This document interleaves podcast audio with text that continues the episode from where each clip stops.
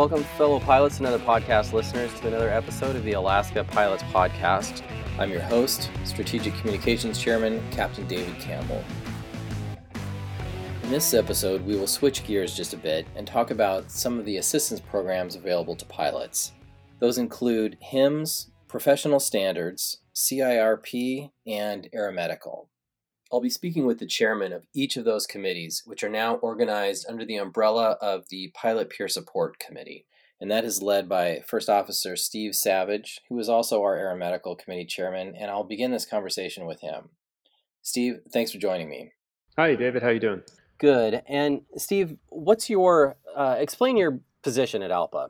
I'm the Aeromedical Chair and the Pilot Peer Support Chair. Yeah, and the pilot peer support it, it's a relatively new committee, right? Or or, or a, a sort of a reworking of the some of our structure. Is that correct? Correct. And what is included within that umbrella? Uh, we have aeromedical, HIMS, CIRP, ProStans, and pilot peer support.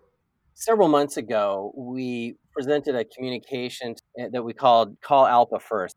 Maybe you could talk about why one might want to call ALPA so if you're having any issues, the best thing to do is to call ALPA first. Call your rep, or if you know what community you need, call them directly. You're not sure, you don't know your rep's number, call the pilot peer support number 309 PPS ALPA.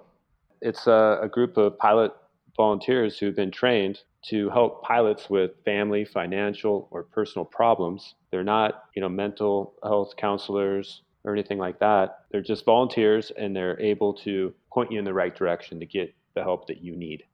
Let me bring in Bob, who is our HIMS chairman. Bob, thanks thanks for joining us.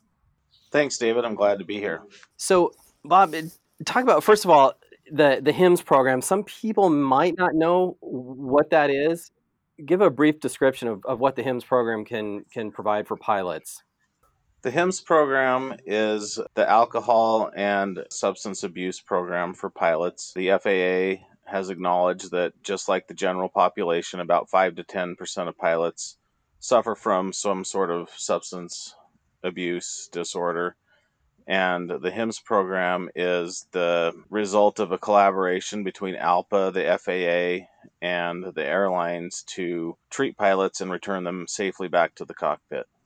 Bob, when you say return pilots back to the cockpit, what does that mean in the in the context of drug and alcohol issues?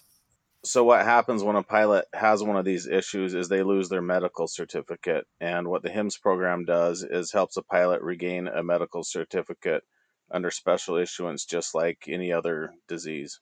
There might be some out there that are uncomfortable with the notion of a, a pilot with an alcohol or substance abuse problem returning to the cockpit. What do you say to that concern? Well, the program has proven itself.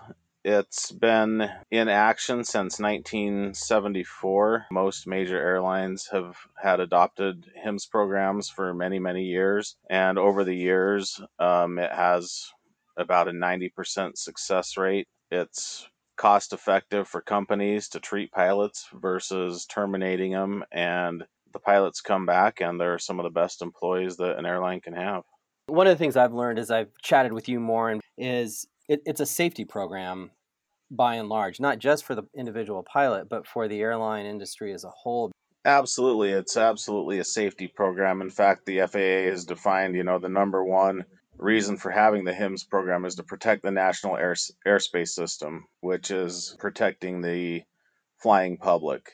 When a when a pilot has an avenue to seek help, they're more apt to do so versus a punitive type situation where the pilot would hide the the substance use disorder and and put it in the underground. And Bob, I, don't know that we have time to get into all of these uh, examples in, in this podcast, but suffice it to say that there's plenty of, of stories of, of pilots who have entered into this program and had really successful outcomes for them, their family, and the airline that they work for.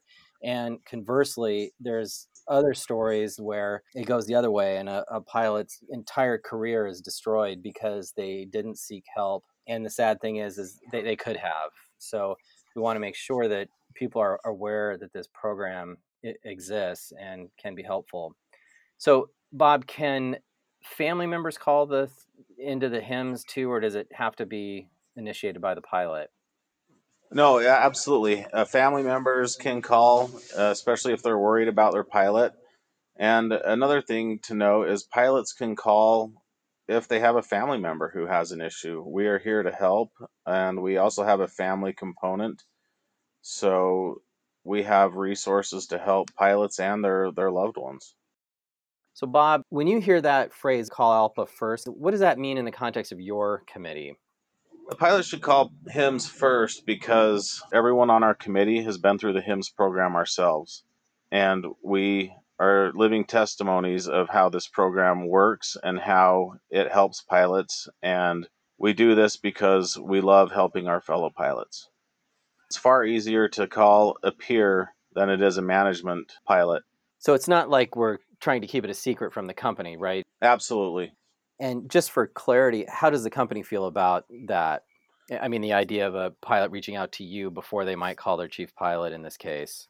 They're very supportive of this. They know that, you know, it's a lot easier for a pilot to contact a peer versus uh, management. And the company is extremely on board for those who call before there's an incident at work. So we encourage everyone to to do that if at all possible. Just one last question. Once the pilot returns, it isn't like they've they've just gone through a program and now they're back to work. There's a lot of, of follow up that's correct. You know, the one of the reasons for the success of the program is it is a rigorous program. There is a lot of monitoring that uh, happens to keep the pilot doing the things that they should be doing to have success. Just kind of like any other treatment program for any other disease, there's maintenance that has to happen as well. Yeah, that's good to know. Thanks, Bob. And and again, a reminder: if you want to reach out to Bob or any of the other committees, 309 PPS ALPA. Well, another thing that can crop up really at any time, but sometimes as stress increases over the holidays, is just conflicts with um, at work, whether with uh, another pilot you're flying with, or maybe a gate agent, or anyone. And we have a committee that works on that as well, called Professional Standards. And Randy uh, is the chairman of that. Randy, thanks again for joining us. Absolutely, thanks for having me. So, Randy, this is a great example, I think, of the call ALPA first mantra. And so I'd like you, if you don't mind, explain what your committee does and then why one might want to call ALPA first. Sure. Professional Standards is another peer to peer support group sponsored by ALPA.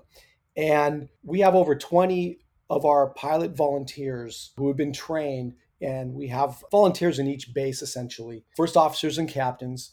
And what we do is we help resolve conflicts between a pilot and another pilot. Can be professional or ethical in nature. It can also be conflicts between a pilot and another work group, for example, a flight attendant, a pilot and a mechanic. Each of those work groups have their own professional standards committees as well. And we have uh, we have great relationships with them. We've been working with them for years, flight attendants, pilots, and even gate agents as well. So again, why we feel so strongly about you calling us first is because if you go to the company with it, then they essentially have to take it on as a discipline uh, issue where hopefully we can resolve the issue. We think of us as the bridge between the two parties and we try to get them to reach in the middle and to see each other's points of view and then appreciate that and then be able to move forward. So essentially, that's what professional standards does. And so, what would that look like if if I called your committee? What would happen next? Sure. Um, so again, you you would give us a call and you would tell us your concerns and your side of the story, and then who your conflict was. And David, it's very important to to point this out and that all the pilots understand what we do is completely and totally confidential. Again, it's pilot to pilot, peer to peer, and we don't keep any records. We never talk about it with anybody in management or on the company side. And at the end of the call, if you will, everything gets thrown away. Again, we don't keep notes, we don't keep records of people and how many times you've called us. So it's crucial that everybody knows that what we do is confidential. We kind of are the clandestine committee in the ALPA committee structure, if you will, because no one knows what we do unless you call us and go through a case, if you will. So, does that make sense? Does that help, David? Yeah, yeah, I think so. And so, w- would you be putting the the two individuals together in, in any way to try to resolve their differences or issue? No, usually what we do is we like to keep it peer to peer. So what what I mean by that is, uh, if a captain calls, we'll one the representative uh, from our committee will be a captain, and then if it's a first officer that that this captain's having a, an issue with, we'll get a, a first officer representative from ProStans to talk to the first officer, and we get both sides of the story, and then we try to help both sides see where the other side is coming from. And we try to reach you know have them be able to reach an agreement. So usually we are the facilitator of the conflict resolution and we do not actually have the two parties talk to each other. Maybe afterwards if it's appropriate they can they can discuss what happened in some cases that works out well but essentially no we do keep it separate and we do keep it we, we try to keep the two parties in their own side of the ring if you will a lot of pilots come from a, a pretty strict command structure prior to coming to Alaska Airlines, and I think uh, in that system, going right up the chain of command, the, the, next stop would be the base chief pilot. So it may seem a little odd to call ALPA over an issue like this and not go up the chain of command. You know, which is one of the reasons that we use the phrase "call ALPA first. Can you speak about that? You know, call ALPA first in the context of your committee. Call us first because if you call your chief pilot, you can think of it as you're putting yourself into the system, right? Where if you call us first, we can discuss it and tell you if it's appropriate for us to try to handle it. And then when we're done with it, you always have the option to do something else. So let's say that we have a case where the the two parties just aren't able to resolve their their issue and somebody feels it's appropriate to notify their base chief pilot. You always have that option we will never do it for you, of course, because again, it's all confidential. Also, another thing to point out is we never discipline, obviously, because we're pilot peers. We've had a couple cases where somebody wanted to see somebody get disciplined for for something, and that's not something we obviously do. So come to us first. We will let you know if it's something we can handle and deal with. If not, we'll definitely give you the advice you need to go to the appropriate place to move forward. Well, and it's interesting that you bring up discipline because I think one of the values of your committee is these sorts of conflicts. You know, there it could be something's going on with that particular pilot, and these have had a nature of escalating to the point where they become a discipline issue. Uh, sometimes, irrespective of the two pilots that are involved, right? It, somebody notices something and um, and it, it, goes downhill fast, and and a pilot is subject to discipline where perhaps there could have been an intervention that would have de-escalated whatever's going on right? Yeah absolutely. And that's why i we stress just what you said earlier call us first. Or if you don't want to call us call call your rep and they'll be able to kind of get you into the right direction where if you decide to go to the company right away let me back up and just say we actually have a really good relationship with the chief pilot's office and there, there have been many times in the past where they will actually call us and let us deal with a case and they wash their hands of it. So, in other words, somebody went to them with a problem and they felt that, that hey, let's not open up the discipline issue, you know, the discipline road right now. Let's see if professional standards can handle it. And we have a relationship where when they do that, they're giving us the case completely and they wash their hands of it. So that's happened numerous times in the past. But it's better for for a pilot to call us first rather than go to the base chief, just so we get it, we get the first chance to resolve the issue before the company even knows about it. Randy, is there anything I haven't asked that you wanted to make sure got communicated? Yeah, you know, um, when there is a situation in the in the flight deck, try opening up that communication line early in the conflict before you start feeling the tension rising and the, the wall building between the two pilots tell that person how you feel. Hey, I'm not comfortable with this. And usually pilots can fix it right then and there in the in the cockpit uh, before it even becomes an issue. Have you discovered any techniques coming from the other side to maybe make it known to the guy you're flying with that you're open to receiving that kind of input? Yeah, um, trying to be understanding of where the pilot you're sitting next to, or, or maybe the flight attendant you're working with, where their background is and where they're coming from. Try to be a little bit open to a different point of view, maybe a different belief, if you will, and listen. and just listen to that person seems to really bridge that gap and, and get both pilots on common ground. And if you if you do find yourself getting in a situation, especially today with with everything that's going on, remember um, that person next to you is probably going through something as well. And we just had a case recently where there was a misunderstanding due to a pilot uh, that, that had some some personal issues going on at home. And a good technique would have been to tell their their flying partner and say, "Hey, you know what? I'm I'm fit to fly today. I feel good, but I do have a lot on my mind and stuff's going on. So just want to let you know if I'm a tad bit jumpy today, you know that it's not you. And just that one line really helps break that ice between two crew members. And you know, another thing I'm hearing from you, Randy, is, is, that the name professional standards, I think it connotes in some people's minds that don't call you unless there's a massive breach of professionalism.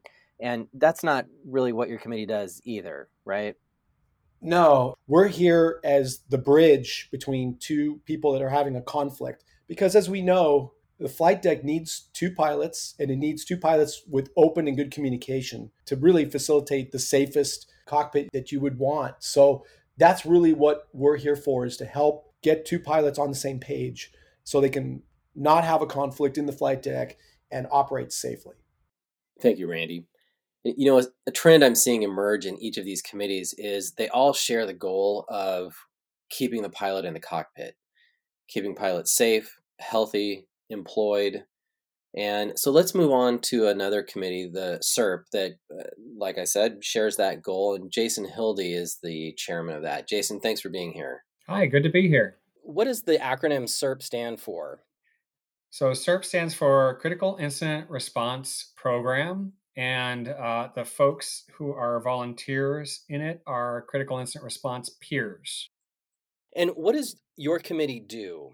So we talk to pilots who've gone through a uh, strenuous event, unexpected event, and we talk to them about what to expect when a person's stress levels go up significantly and unexpectedly. And basically, what we're trying to do is give someone a peer to talk to that does what they do, that understands their job, and isn't a manager that they might feel intimidated by talking about an event that they've gone through. And this is specific to flying on the job. And uh, basically, what we're trying to assess for is see if if someone is going to be getting PTSD, post traumatic stress disorder, and trying to give them uh, some good methods of dealing with that. And if necessary, helping them find a mental health professional that's worked in that area before. And Jason, when you talk about a critical incident, what's an example of, of that? And obviously, it can't be an exhaustive list, but what what would make an event in the cockpit reach that threshold? Kind of depending on where a person's at in their life. Some of us have a lot of stressors going on, more so than others, and maybe it doesn't take very much to uh, to kind of rock our world a little bit. For some folks uh, if they hadn't done a go around in 10 years and maybe they missed a couple things that could really stress them out and that could make them uncomfortable and not want to continue with their trip. Other folks it's got to be something a lot bigger. Maybe they lo- lose an engine in flight or hit a bird. Other folks maybe they uh, didn't pass a check ride all of these are things that we've dealt with in the past Jason, how do you or members of your committee become aware that an incident has happened where a pilot might need your services? Anytime there is an, any kind of a, and I'm going to use the word incident, but not the FAA term incident, okay? So all of those will generate a text message, if you will. When we get those, we assess is this, does this meet our threshold of we're going to reach out to these pilots to see if they're doing okay? And so, what might be something that reaches, as you said, the threshold that your committee would get involved? Any incident that you can think of, whether it's bird strikes, engine failures, uh, severe turbulence, anything like that, but even stuff that can be benign sometimes that, you know, you have a mechanical failure on the aircraft and it flew fine. But if you're working with someone who's had some other stuff in their past from that, that could take them out of their uh, their zone of functionality. So we want to talk to them about it and help them come back to their level of comfortableness with the job. And so there's a number of occasions where you will be reaching out to pilots, but as you said earlier, there are times that something may be stressful for a pilot, but you know, there's no event associated with it that would ping your committee. So we have an expression that we're promoting with the pilot peer support program to call ALPA first. And this may be a good time to talk about where a pilot might want to call CIRP first as a point of initial contact. How do you see that phrase, call ALPA first, fitting in with your committee? It's always wonderful to hear from folks directly about what's going on. It doesn't happen as often as we would like. And so a lot of my committee members try to talk about CIRP every time that they fly with someone new so that more pilots can know about what's going on with that. But yeah, it any anytime folks want to reach out to us, we are very receptive to that. And we're even receptive if you see someone having a tough time and they don't want to make the call, you can call us and we can we have a more gentle way at times of approaching folks and just seeing how they're doing. Yeah, that's good to know. And while we're on this topic, I think our profession, I think it attracts people who are self-motivated, self-starters, who see themselves as as someone who can uh, not just handle themselves in an emergency or a stressful situation, but uh, almost run towards it. So this effort to reach out and, and call for help, I think, is a little maybe counterintuitive to some folks. Do you have any comments about that? Yeah. So let me get into one thing here that'll help to understand. And you're absolutely right. I mean, we are a self-sufficient bunch, and we are the we are the folks responsible for fixing the problems on the aircraft. And when you reach a stress level that you've never been to before or experience something that your brain is having trouble processing, it is tough to reach out when you're the one that's supposed to be responsible for the safety of the aircraft. When you're the one that's supposed to be in charge of everything, it's tough to say, you know what, that that was beyond my ability. That was really weird. It's tough to open up, but when folks do, we find that it's super helpful to help them process events that they've gone through another CIRP volunteer mentioned it this way to me if, if you have an event in the cockpit that gets your adrenaline going that might be a time to think about calling CIRP just if for no other reason just to debrief what happened. Absolutely and we've all had these things happen where our adrenaline gets going and one thing that doesn't get talked about very much is when your adrenaline reaches a certain level a peak of the adrenaline in your body in your system or it can be sustained for a period of time, your body has to make up for that at some point. And so there's going to be a big down after that up, if you will. And that down, that is definitely not when you want to be responsible for the safety of the aircraft and passengers. You need a little bit of time to give your body an adjustment to see are you going to come down from that into a deeper low than you were before? And you want to be able to come back to some semblance of balance. One thing I've noticed that all of these committees have in common is the help they provide to pilots. Ultimately, what that does is allow pilots to remain in the cockpit. Is that how you see it? Absolutely. Our goal is always to do whatever we can to get a pilot back in the flight deck, back to the career that they chose.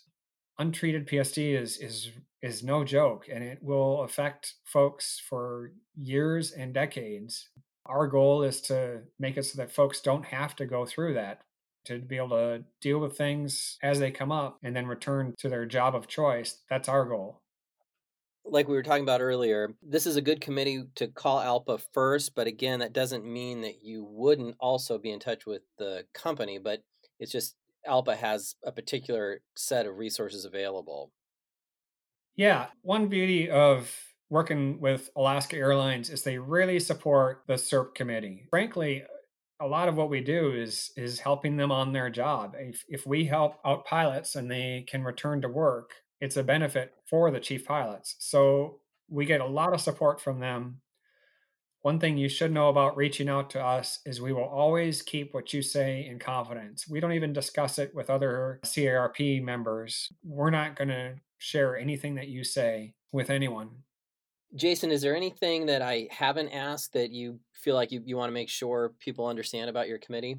I just want pilots to understand that our only goal is to help other pilots who are going through stressful times to get through that and to uh, be able to return to the flight deck with confidence. Thank you, Jason. And let me use what you just said there, returning to the flight deck, as a segue into uh, another area that I think most pilots are familiar with, which is medical issues that may keep a pilot from the cockpit. There's a lot of things that, for a pilot, take you out of your ability to work that for the average person aren't such a big deal, but for a pilot, they are. So, Steve, let me come back to you because you wear two hats right now. In addition to overseeing the Pilot Peer Support Committee, you're also the aeromedical chairman. And that committee is really a great example of where a pilot ought to call ALPA first. Could you speak to that, please? Think of us as a resource for pilots. We're going to guide you in the right direction to get the help that you need. Well, it's best to call the aeromedical committee or someone at ALPA before you go talk to your own doctor we have, you know, ALPA Aeromedical down in Denver, and they are all AMEs, just like your own AME. But the only difference is they've rescinded their rights to the FAA. So whatever you tell them, they won't go tell the FAA. Where if you tell your own AME some stuff, they have to, by law, tell the FAA. So if you get a hold of us first, it can just make the whole process a lot smoother. Yeah, you know, Steve, I took advantage of this once. I found it really helpful. I was skiing. I followed my son off a jump. He landed just fine. I landed on my head and lost consciousness. And it was really stressful because I'm like, I don't know what this is going to do um, to my medical and potentially my career. So it was great to call those aeromedical guys and go, look, here's what happened. And they said, okay, send me the, the CT scan, your doctor records, and they were able to look through all of that and say, okay, yeah, this isn't going to be a problem. Tell your AME. And so when I went to my regular AME, I had all that paperwork in place and ready to go. And I knew that it wasn't going to affect my medical and therefore my ability to fly in in a negative way but it could have right and and so these same doctors will help you to get everything in line so you can get back to work I think another good example when to use this is if you need to take a medication. I'm sure a lot of us have been in this scenario where a doctor just sort of cavalierly mentions a particular medication that you should take for your condition, not knowing what the FAA thinks about that. And so calling ALPA first in that case can shed a lot of light on how that particular medication is going to affect your career. Yeah. Um, you know, talking about your situation where you lost consciousness, that's a perfect example of where people would be really freaked out and think that they will never get back to flying. There's a very small percentage of pilots who never come back to flying. So call us first and we'll help you out and we'll get you through whatever you're going through. Steve, so of all the committees that, that we've been talking about, what would you say is the theme that holds these together and the reason that they've all been collected under the umbrella of pilot peer support? We're all here to help pilots, first and foremost for their, their safety, their health, and then secondly, keeping them in the flight deck, collecting that paycheck. Call ALPA first and talk early, talk often, because the earlier you take care of whatever problem you think you have, it's going to be a lot easier to uh, get through it. All right. Thank you very much, Steve, and thank you all for the, the work you're doing in these committees. I, I know I've, I've, spoken to each of you many times, and I know you've got a real uh, spot in your heart for protecting pilots and the careers of pilots. So, you know, on behalf of the pilot group, I'll thank you and, and thank you for coming in today. My pleasure. Thank you, David. Yeah, thanks so much for having me. Thank you, David. Yeah, thank you, David. If you want more information about these committees, I've put links in the show notes all of which can be found on the alaskapilots.org website. And really, the easiest way to get in touch with anyone from any of these committees is the number that we've mentioned 309 PPS ALPA or 309 777 2572. You've been listening to another episode of the Alaska Pilots Podcast.